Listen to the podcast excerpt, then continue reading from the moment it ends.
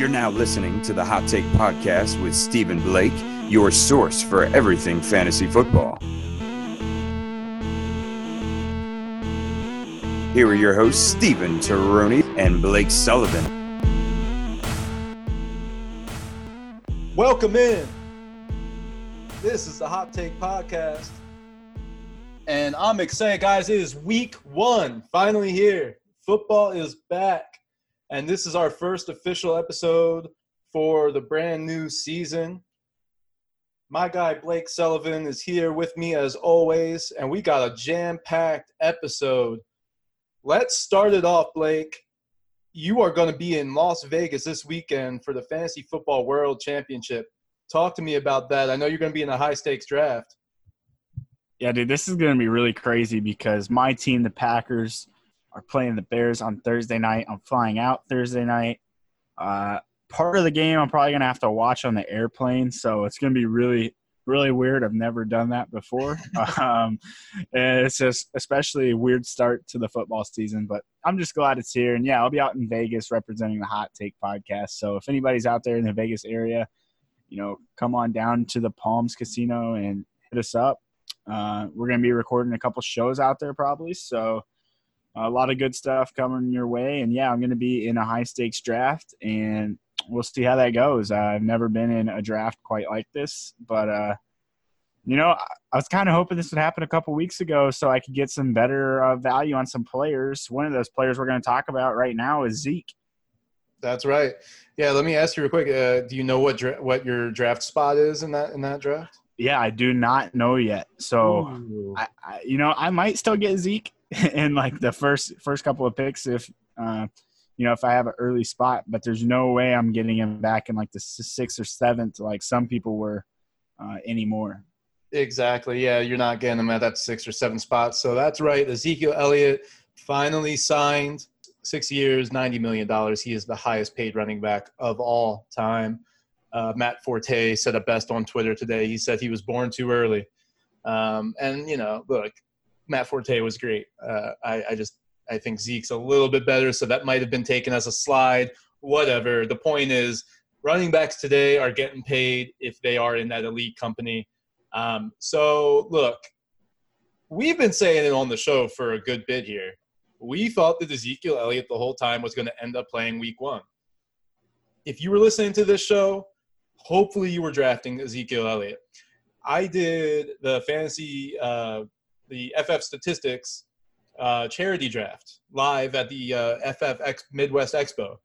Zeke fell to me at pick 10 because Ooh. there was uncertainty. There was uncertainty there. It was a super flex league. I got him at pick 10. I turned right back around. I got Deshaun Watson. That was the furthest I saw him fall for my personal drafts, my personal mock drafts. So even so, with this whole drama, he was still being picked in the first round. Blake, for your season long, I mean, is he where is he at for you? Where do you have him ranked right now? Yeah, so he was my RB one before all this, and kind of during during some of this drama, like up to about two weeks ago and into last week, I started getting a little bit more scared. Uh, so he fell back to like my three or four spot. So if I had the first pick in drafts, I was taking Saquon Barkley, right? Uh, and then if I was in like second pick, I was going to be Kamara, or uh, sorry, McCaffrey. And then after that, I was probably considering taking Zeke, regardless of what pick I was in. Um, and was, at that point, it was kind of like, you know, if he doesn't play, I'm fine taking the risk. But it's like I talked about, you know, months ago when we were talking about this. We were both kind of in the same boat that we thought uh, this is how it's going to shake out, and Melvin Gordon would still be sitting there. You know, when we looked at the contracts and Zeke was only getting like three million dollars, right? Like, well, Zeke deserves, you know, even if even if they didn't make him the highest paid, like when they gave him that offer that was just below Gurley's, you know, it was one of those things where it's like, yeah, he probably deserves to be the highest paid, but the Cowboys know he's worth way more than what he's getting paid. So they're right. going to surely reach some kind of deal. And they've had such good value with him before that if they overpay now, it's not like it's a huge loss for them. Uh, but when you're looking at Melvin Gordon, they've got not just one in Tony Pollard. They've got two guys with Austin Ekeler and uh, Justin Jackson there. So they're already in a better situation there than the Cowboys. and you're looking at what Melvin Gordon's getting, and he's holding out over two or three extra million, where you know you're looking at Zeke holding out over an extra ten or fourteen right. million. Yeah, Jerry Jones couldn't help himself with give with lowballing Ezekiel Elliott. I mean, come on, like this man is your franchise running back who you let DeMarco Murray go, who set the record, Cowboys record in a year for rushing yards. Then you let him go, you draft Ezekiel Elliott, and then you have the balls to lowball him. like, come on, man. So only Jerry Jones could do something like that. They worked it out. We thought they would. The Cowboys cannot afford to have Ezekiel Elliott miss games no matter what Jerry Jones says. They are always a Super Bowl or bust team. This is so imperative to their team to make this work. Ezekiel Elliott is my RB1 going into week one. Locked and loaded RB1 for the rest of the season.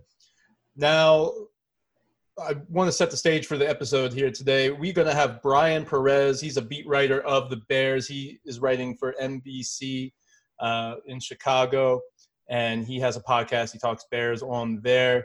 So we're going to have him on the show to discuss the Thursday night matchup with the Bears and Packers. Very excited to have Bryan Perez on the show today.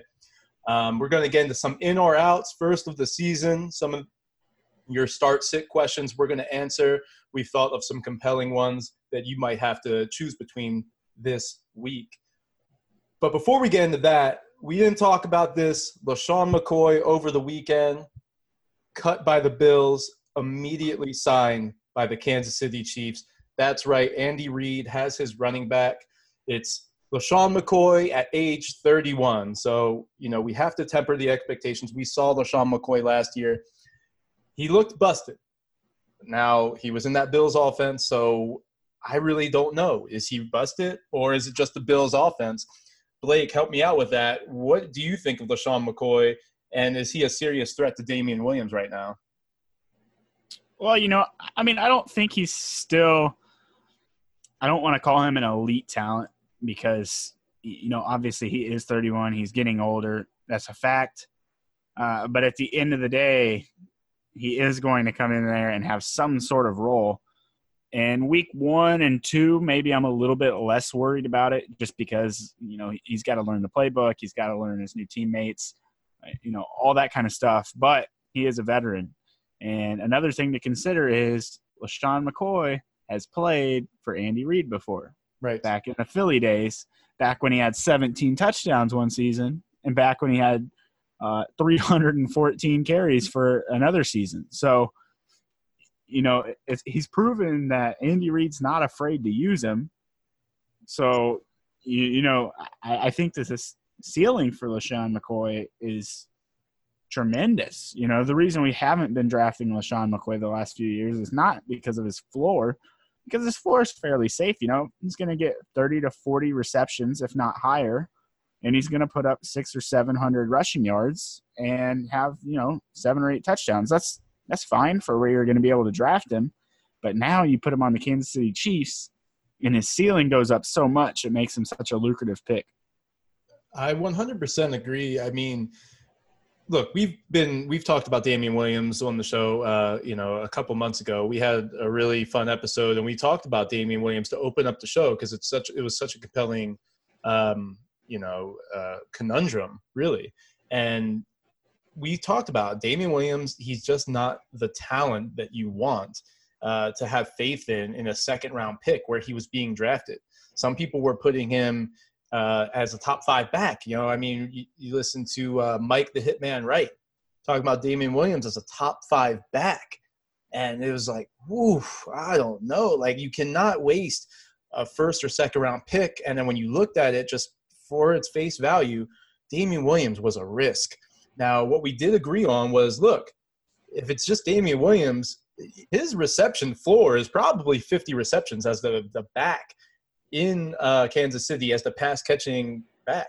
So we really like that for Damien Williams' floor, but now you bring in Sean McCoy, LeSean McCoy, who is a proven pass catcher. He is shiftier and more elusive than Damien Williams right now, even at age 31. So the way that the Kansas City Chiefs offense works with Patrick Mahomes, he's going to get LeSean McCoy in space. And all McCoy has to do is head upfield, make one guy miss, and all of a sudden it's a 30 yard gain. It's more likely that McCoy can make that play than Damien Williams at this point. I mean, like I'm not trying to disrespect Damien Williams, but this eats into his workload, and we're seeing it in drafts. We're seeing Damien Williams take the hit. Now, I have for for context, I have LeSean McCoy as my RB twenty five this season. I think that he's right there around that RB two range. The only reason he's not a little bit higher is because Damien Williams is going to get carries. He's going to get touches. And I have him still in that RB3 range. I have him as RB32. I think both of these guys are going to be utilized. I have LeSean McCoy higher because I still believe in the talent, even at age 31. That being said, they go into Jacksonville week one, Blake. There, it could be possible that LeSean McCoy doesn't make it out alive in that game. yeah, that's at age 31. Yeah, that's what I said. I mean, I'm really, I'm really not looking for him in any of my DFS or uh, even in my normal leagues. I'm probably not going to start him just because there's too many unknowns. Number one, with you know, looking Damien Williams, and obviously Mahomes is going to throw the ball plenty. Uh, and then you got to consider the fact, you know, like you said, going into Jacksonville, it's just makes me a little bit nervous. But you know, when you're looking at this, LeSean McCoy is at the 807 right now on Fantasy Football Calculator. Damien Williams is at the 301. So for context, at the 211, you could get Chris Carson, right. uh, or at like the 304, you could get Keenan Allen. So I would much rather yep. take one of those guys and not have Damien Williams, and then come back. You know, honestly, I don't think you're going to get LeSean McCoy in the eighth round. Uh, I think his ADP is still on the rise. Some of your home leagues, you're going to be able to just because you know people might not be paying attention that much or or whatever. But uh, in a lot of these expert leagues, like when I go out to Vegas, I don't think there's any way LeSean McCoy is in the eighth round. I'm probably going to have to take him in the sixth or seventh. Yeah, I got him in the eighth round in our our uh, home league that we drafted in uh, Sunday night, and I got him again in the eighth round in, in a draft the next night. Um, so people still aren't really coming around on LeSean McCoy. Um, I think they think that he's old and busted as if you look at last year. Uh, but what he did two years in a row in that offense before last year was a thousand yards. He gave you a thousand yards and he gave you over 50 receptions in both of those years. We're just two years removed from that. Now you put him in this Andy Reid, Patrick Mahomes, Kansas City Chiefs offense.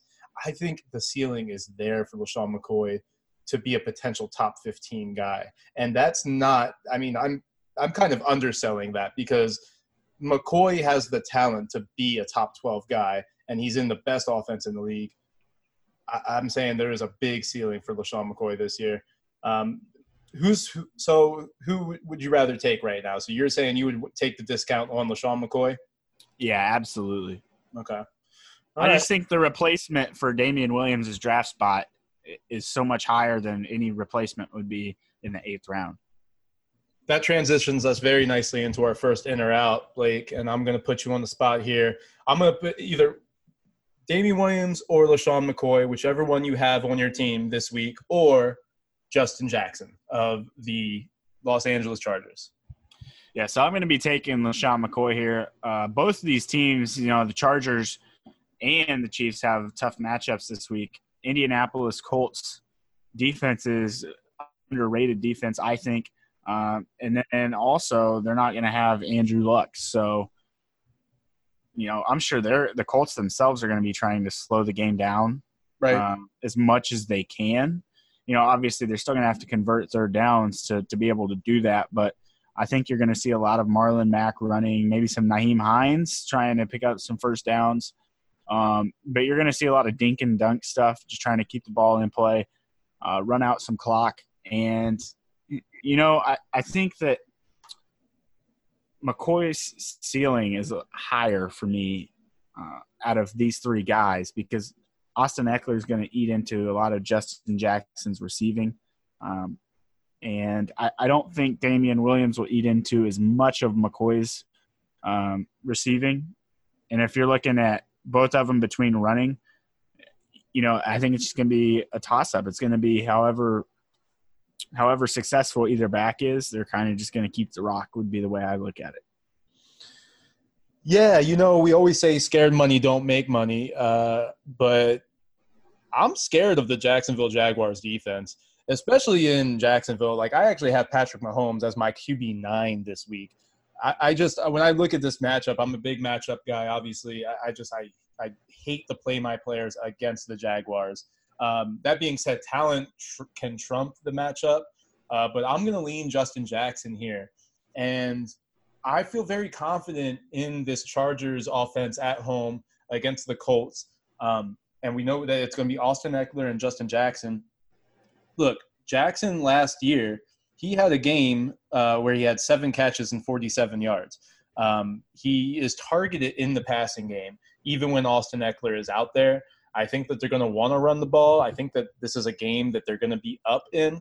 Um, so I like Justin Jackson. One thing that really uh, kind of opened my eyes is, you know, the Chargers, they turned down uh, Jordan Howard you know, the Eagles actually tried to trade Jordan Howard for Melvin Gordon, and then they would just uh, switch out draft picks. The Chargers said, no, we're good. I mean, I'm not saying that Jordan Howard is this great talent or anything, but he's a thousand yard rusher, and they said, no, we're good. We have Austin Ekeler and Justin Jackson. We don't want to do that. So that's a that's a lot of confidence you can have in Justin Jackson moving forward. Um, so I would pick Justin Jackson in this matchup.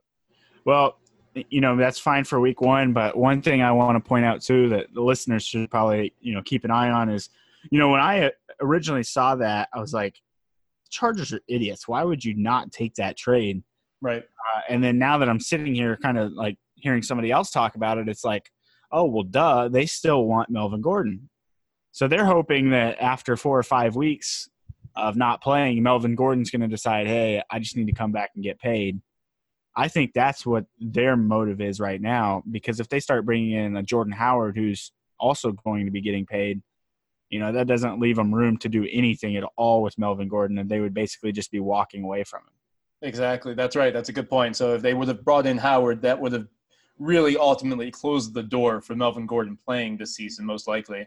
Um, so yeah, it's going to be up to him because you know the reports are saying, look, the talks are suspended. All negotiations are suspended at this point, unless Melvin Gordon says, "Okay, I want to play." Uh, it doesn't look like it's going to happen anytime soon. But of course, you know anything can change overnight, as we've seen in the NFL. Um, so let's get into this next one, Blake. Josh Gordon or Alshon Jeffery. Uh, both have pretty decent matchups this week. Yeah, I don't know. This one's really, really, really tough for me because I want it originally I was leaning towards Josh Gordon, but Julian Edelman does look like he's going to be good to play. Originally, they thought he might miss a couple weeks to the start of the season, so uh, things are kind of looking up for Julian Edelman. And if he's healthy, that takes a lot of targets away. Um, and then you're also going to have James White doing the same thing out of the backfield, you know, and then Demaryius Thomas coming back to the team. I, I think, you know, it was just a preseason game, but what I saw was pretty impressive, and I'm I've always been a huge uh, Demaryius Thomas truther. I guess you know a lot of people were high on him there for the two years where he was an elite talent in the league, and then a lot of people just seemed to kind of give up on him.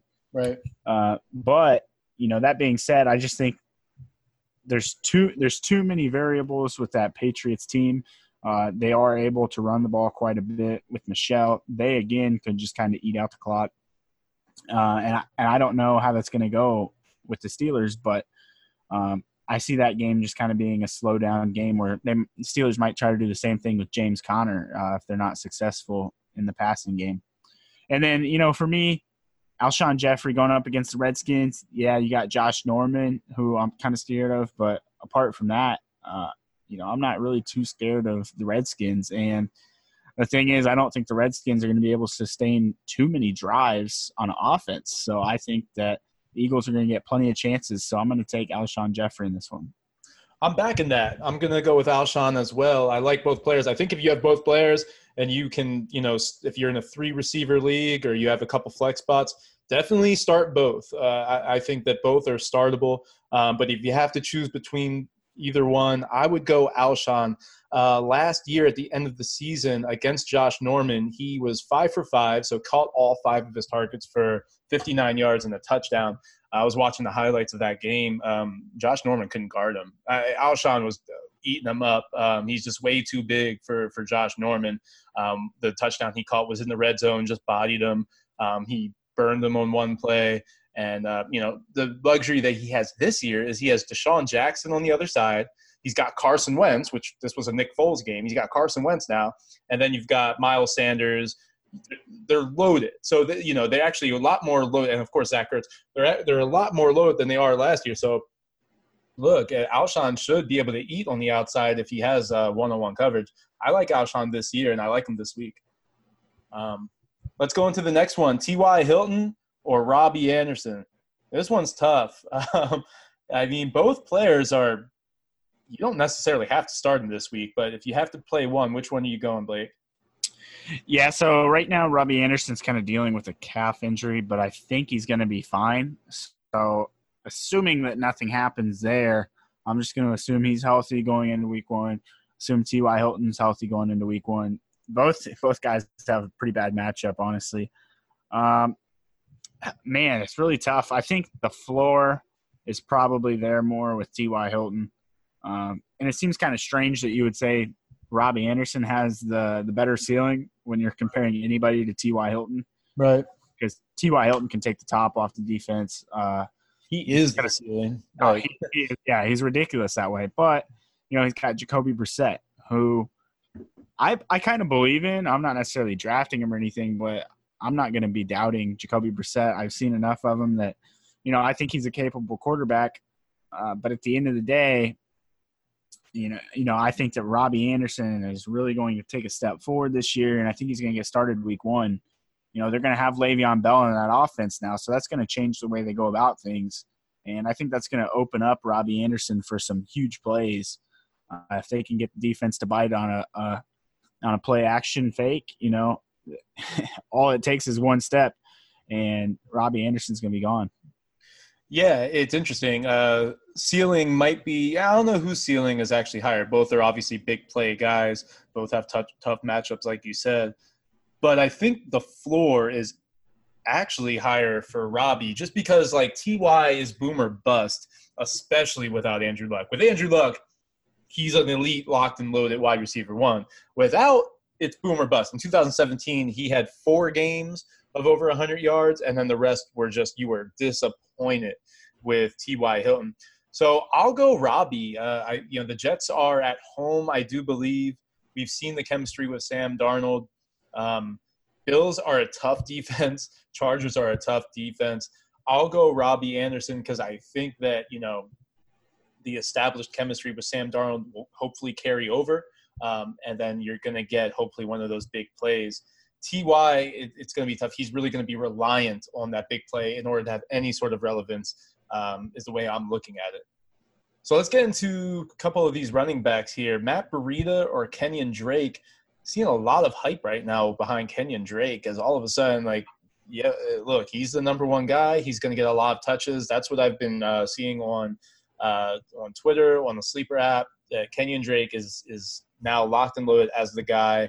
Um, I'm not sure anymore if it's going to be a 50-50 split. Um, but now we got Matt Breida listed as the starter um, over Tevin Coleman. So who are you going to play this week of the two, Blake?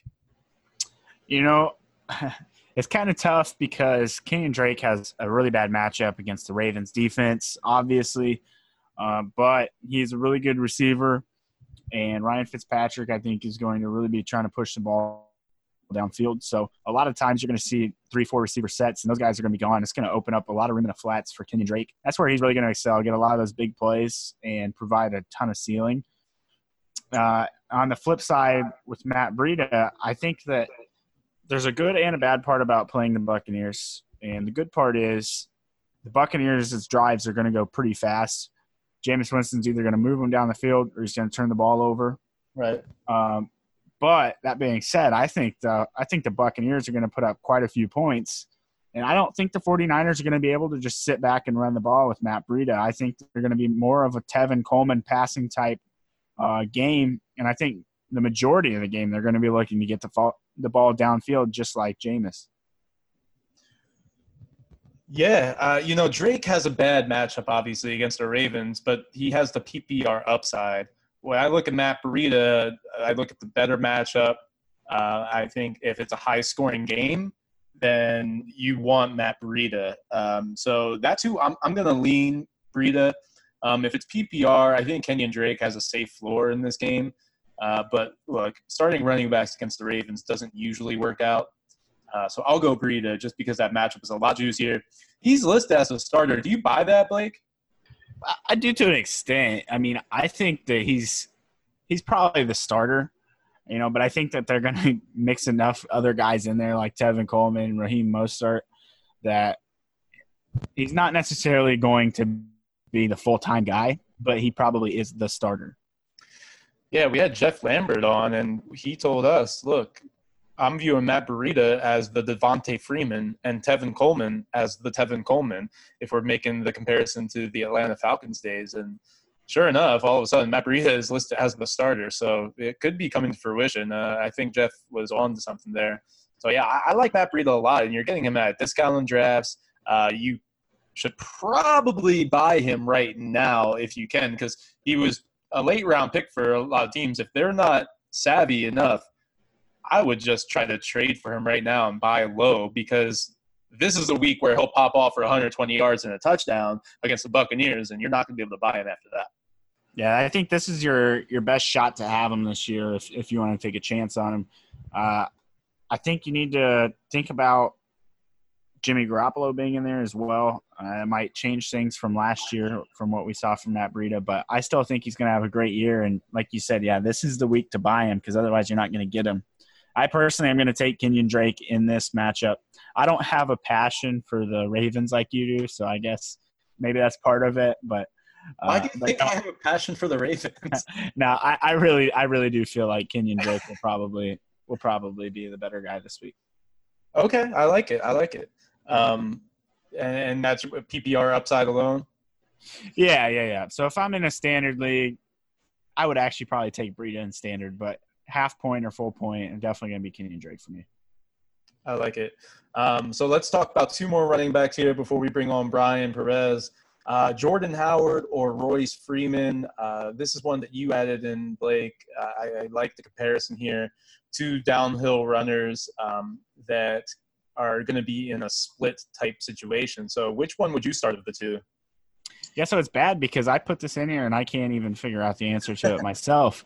Uh, both of these guys, kind of in weird situations. I think they both have good matchups. We got, um, sorry, we got Jordan Howard at the red or going against the Redskins, which you know, both of these guys are kind of the secondary back the way I'm looking at it. Royce Freeman's going to be behind Phillip Lindsay, in my opinion. And Jordan Howard, for now, I think is going to be behind Miles Sanders, although that could change very quickly.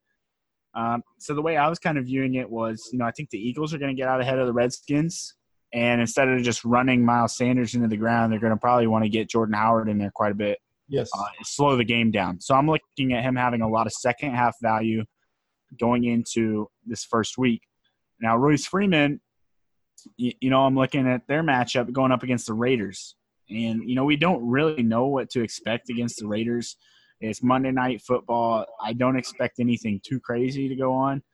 Uh, but I could definitely see the Broncos wanting to run the football a ton.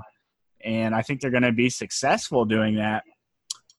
Uh, but I see Royce Freeman having a lot of that touchdown upside that I'm looking for. I think if you get closer to the goal line, you're going to probably see him in the backfield some. And it's another case where the Broncos, although I think this is going to be one of the most competitive games of the week, there there is that potential that if Derek Carr and Antonio Brown don't have that connection week one, there's definitely potential where the Broncos could run away with this one. And you'd see Royce Freeman in a similar type role as Jordan Howard. Um, so that being said, I think I'm going to go with Royce Freeman uh, just because I don't know what's going to happen with Jordan Howard as far as, you know, is he going to be their main guy by the time halftime hits, or is Miles Sanders going to be killing it and they want to leave him in? You know, we really don't know. Where we've already seen Phillip Lindsay and Royce Freeman together for a whole season. I think both of these guys in 12 team leagues are fine flex plays because of the matchup and because of the touchdown upside. If you're starting Howard or Freeman, like you mentioned, Blake, you're really hoping for a touchdown because both of these guys are like 60 yards and a touchdown.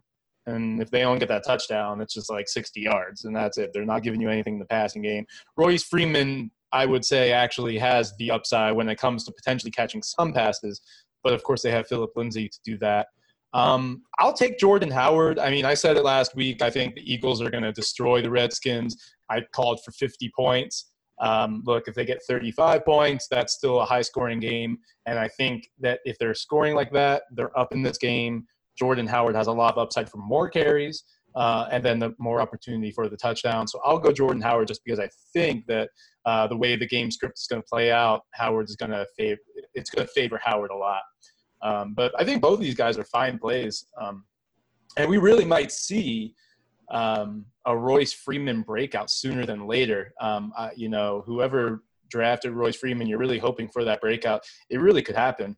Um, so, you know, when you look at the upside for the season, when you look at both players, even though I would say that Jordan Howard is in the better offense, I think Freeman has the, more of the upside this year to be uh, a better fantasy player.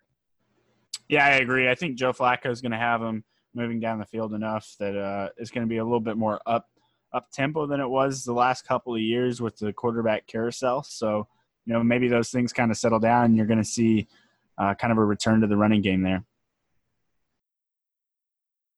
All right, we have Bryan Perez on the show, Bears writer for NBCS Chicago and host of the Chicago Shuffle. What is up, Bryan? How are you? Thanks for coming on the show. I'm doing great, man. Thanks for having me. I know you're excited for tomorrow night. Um, it's going to be a huge game. Um, obviously, Packers Bears in Chicago um, at Soldier Field, and it's going to be a battle. Um, you know, obviously, Week 15 last year, the Packers got spanked. You know that that defense obviously is stifling um, in Chicago. So we, I just want we want to get your opinion um, from a football perspective, and then you know our viewers, our listeners can kind of swing that into a fantasy perspective. Um, so let's start off with David Montgomery. That is a name that we've talked about a lot on this show. Ever since he was drafted, ever since the Bears traded up to draft David Montgomery, we've been calling for a big year for Montgomery. Hey, it's Kaley Cuoco for Priceline. Ready to go to your happy place for a happy price? Well, why didn't you say so? Just download the Priceline app right now and save up to 60% on hotels. So, whether it's Cousin Kevin's Kazoo concert in Kansas City, go Kevin, or Becky's Bachelorette Bash in Bermuda, you never have to miss a trip ever again. So, download the Priceline app today. Your savings are waiting. Go to your happy place for a happy price. Go to your happy price, Priceline we want to get your thoughts on him and is he just going to inherit all of Jordan Howard's touches from last year or is it going to be more of a wait and see approach with Montgomery? Yeah, I, think like any rookie running back, there is obviously a transition period early in their career, especially when you have some established veterans already on the roster like Mike Davis and obviously Tarik Cohen. But the Bears clearly have earmarked David Montgomery to be uh, the eventual feature back. And Matt Nagy even said uh, this week uh, on a, in a Yahoo Sports article that the Bears value David Montgomery as a first round talent, even though he was there in the third round, which is part of the reason why they traded up for him, traded next year's fourth round pick to move up for him in the third round. So the Bears think very highly of him. He has a much more well rounded skill set than what Jordan Howard had as that first and second down back. Montgomery's the kind of guy that can stay on the field on third downs because of his ability as a receiver. So his upside, if you want to think from a fantasy football uh, perspective, his upside is very similar to Kareem Hunt and what Kareem Hunt did in Kansas City when Matt Nagy was there on that offensive coaching staff. Now they're not the exact same player, but they are similar. They're both uh, they're both deceptively quick.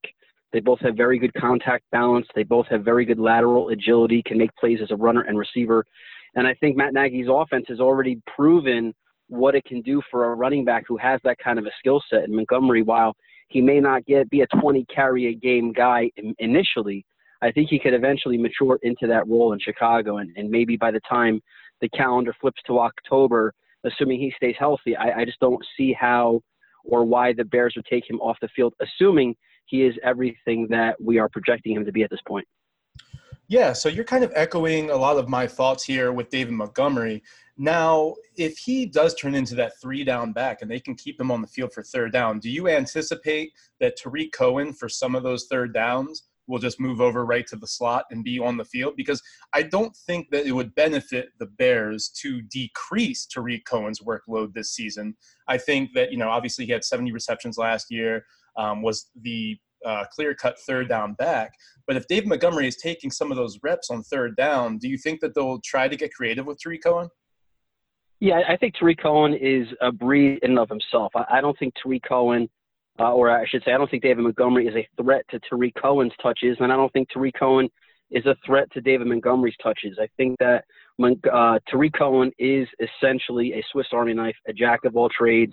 He's the kind of running back slash slot receiver slash offensive weapon who's going to be manu- who's going to have manufactured touches. So there'll be game plans, play packages specifically designed to get Tarik Cohen the ball. That could be on first down, that could be on third down, that could be on special teams as a return guy. They're just going to want to get the ball in his hand for a certain hands for a certain number of touches per game. And I, I think you're going to see more instances than not Tarik Cohen and David Montgomery on the field at the same time, whether that's first down or third down traditional passing situation. I don't think one guy is going to take away from the other. I think they both have standalone value. I think Tarik Cohen, even though he's not a traditional first and second down running back, especially in PPR leagues and, and things like that, he's going to be a kind of guy who still has that standalone value. And I don't think fantasy players need to be concerned about Montgomery's arrival and what it would do to Tarik Cohen's stock. If you were a Tarik Cohen owner last year or you're high on Tarik Cohen, coming into the season before the NFL draft, I really don't think Montgomery's presence changes it all that all that much because the Bears did sign Mike Davis in free agency, who was again, who is more of an all-around player than Jordan Howard was. So he was going to have that role that David Montgomery is going to likely take now anyway in the offense. So Tarik Cohen, he's got a role. He's got a designed. Uh, there's a designed philosophy for how the Bears want to use him, and and I and, and look, he's one of the more special playmakers in the league. There's no way Matt Nagy's not going to get the ball in his hands. Right, exactly. It would not benefit the Bears to to underutilize Tarik Cohen just because David Montgomery is there. So I think that you know you're going to see uh, a lot of usage for both players. Um, what they've done, you know, bringing in guys like Mike Davis, to your point, Cordarrelle Patterson, it, it's guys that kind of fit this role a little bit better than Jordan Howard did. And Matt Nagy you know, specifically went out and drafted David Montgomery. He went out and signed Mike Davis, signed Cordarrelle Patterson. So now I think what you're going to see from this Bears offense uh, in year two with Matt Nagy is more, you know, going to be what we kind of expected last year. I think he's going to get a little bit more creative, and he's going to have the opportunity because he's going to have the personnel to do so. Um, you know, I, I think from the, you know, the what ifs or the what could be's for the Bears. I mean, they really there's a big ceiling there because you're thinking, oh, well, Matt Nagy, this you know creative offensive coach, coming in with all of this talent around them because they really do have a lot of good pieces here. Um, let's talk about more specifically how that's going to be utilized tomorrow night. So obviously, last year uh, the Packers escaped uh, in Week One, right? We saw this last year where they escaped in Week One. They were at home, and then Week 15 they got obliterated by the Bears. I mean, it was it was a, an away game for the Packers, and they just the the offense was just stagnant, and we haven't seen that in the past for the Packers. Um, so, what can we expect tomorrow night with this Matt LaFleur led Packers team? Um, are the Bears anticipating a whole new regime? I mean, what, what are we looking at for tomorrow night as far as you know how the Packers are going to approach this game based on what happened last year? Yeah, I think that's the million dollar question. None of us really know what the Matt uh, LaFleur impact is going to be. I mean, we know what Matt LaFleur is and who he is as a play caller.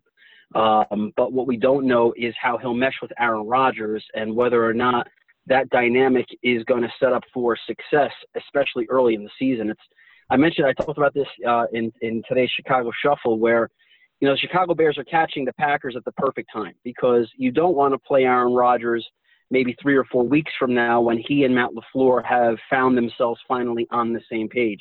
This is going to be a test for that relationship. Maybe it's a combustible one. Maybe Aaron Rodgers wants the audible to a different play call. Aaron and Matt LaFleur kind of disagrees with the route Aaron Rodgers goes in, and there could be some uncomfortable sideline interactions between the two of them. And that's exactly what Bears fans and the Bears defense should hope for. Oh yeah. Because it's not like it's not like Aaron Rodgers and Matt LaFleur have a game against I don't know the Cincinnati Bengals to kind of get themselves warmed up as a duo. They're facing arguably the most talented and ferocious defense in the NFL.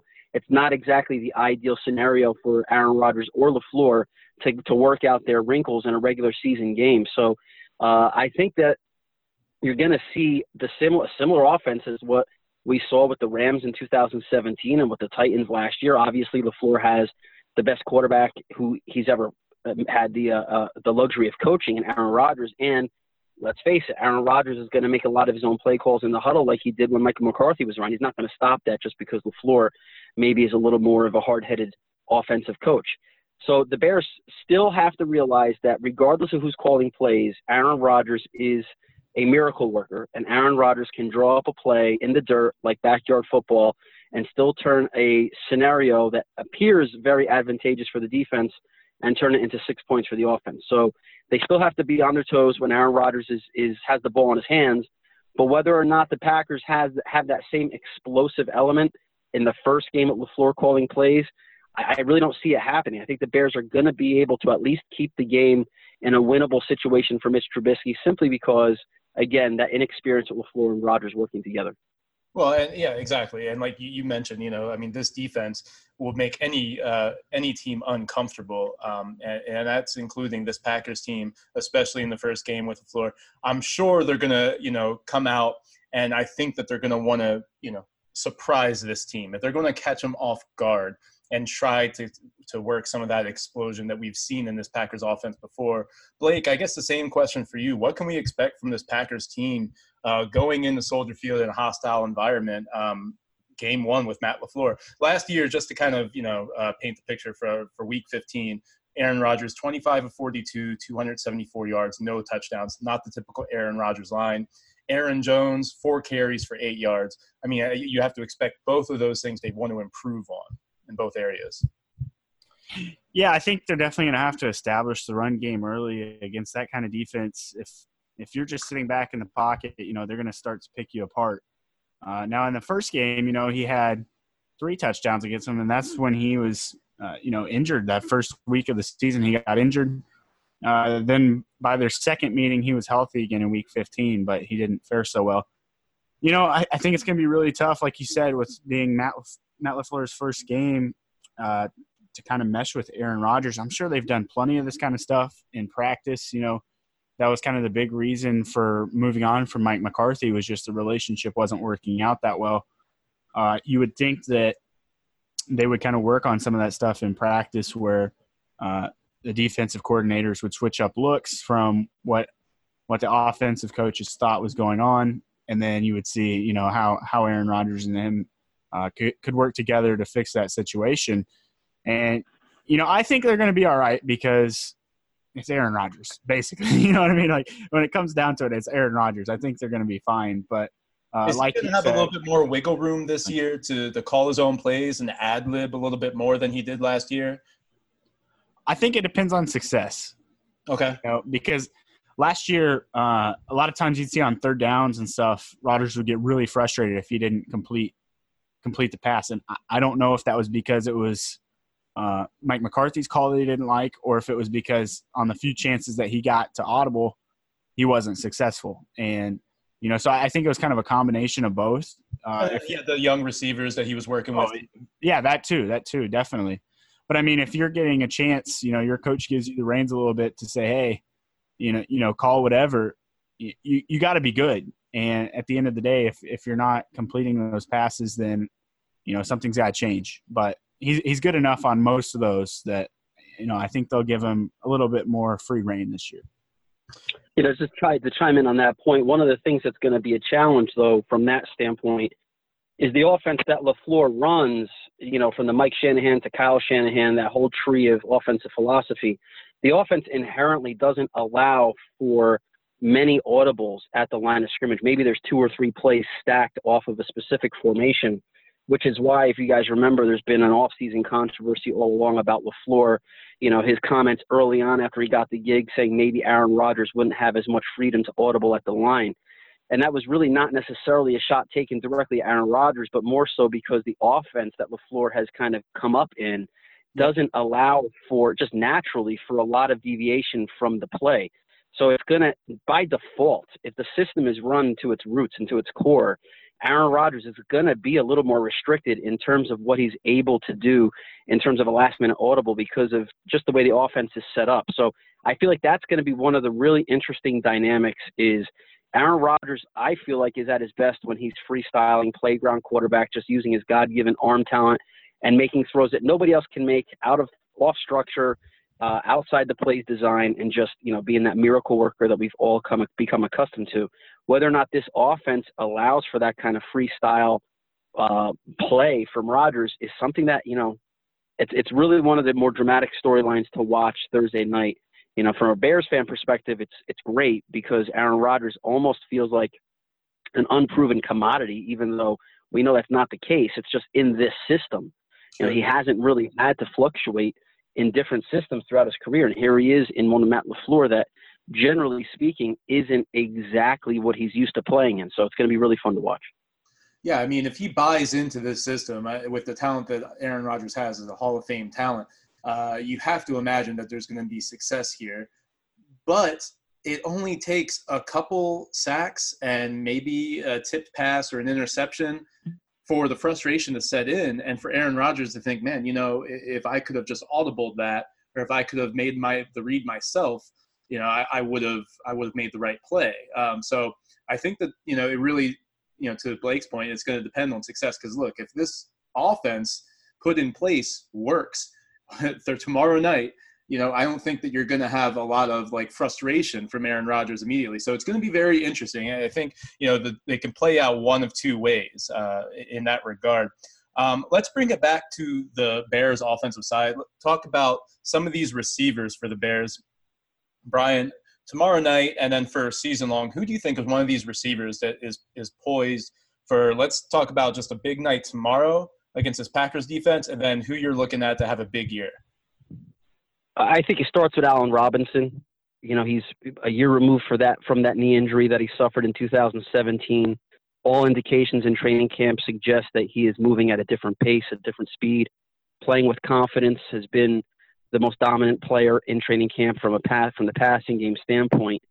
And if he can kind of re-grasp some of that form that he had back in 2000, I believe it was 2015, when he had 1,400 yards and 14 touchdowns, while the Nagy offense doesn't necessarily produce one huge statistical playmaker like that, right. I think it's reasonable to project that he could come maybe close, maybe be a 1,200 yard, nine to 10 touchdown guy, which would, you know, pretty much justify the payday that the Bears gave him in free agency last year. So I think it starts at Allen Robinson.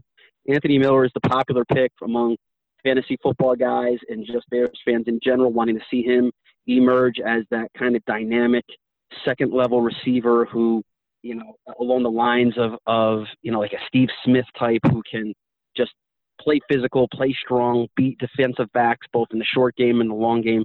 And I think he's got a chance to do it. I mean, the guy's a hard worker. The guy's a playmaker. He's a great lateral athlete.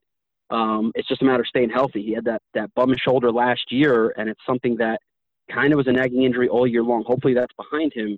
And if he could stay healthy for 16 games, he's another guy that can put up surprising numbers and could easily become the number one receiver in Chicago. I think the biggest challenge for fantasy football players this year is, is trying to accurately identify which one of those guys is it going to be because I do think it just comes down to the two of them. I don't see Taylor Gabriel as a guy who's going to be much more than a complementary piece in the offense. You know, an occasional big play down the field from time to time. He might have his game or two here or there where he leads the Bears in receiving yards, but he won't be a consistent week over week producer um, on the offense. I think it just comes down to Allen Robinson and Anthony Miller, and the, and the deep deep sleeper is Javon Wims, who I believe okay. pound for pound could be the most talented receiver on the team. He just wow. happens to be a second year seventh round pick who has to keep working his way up the depth chart. He's going to be on the active roster this year. Uh, he'll probably be no worse than the number four receiver to start the year. And if he gets an opportunity, if there's an injury and he gets an opportunity to play, he's going to be one of those guys who's really, really hard to take off the field. He's big, He's physical, great hands. He can win at the catch point, above average speed.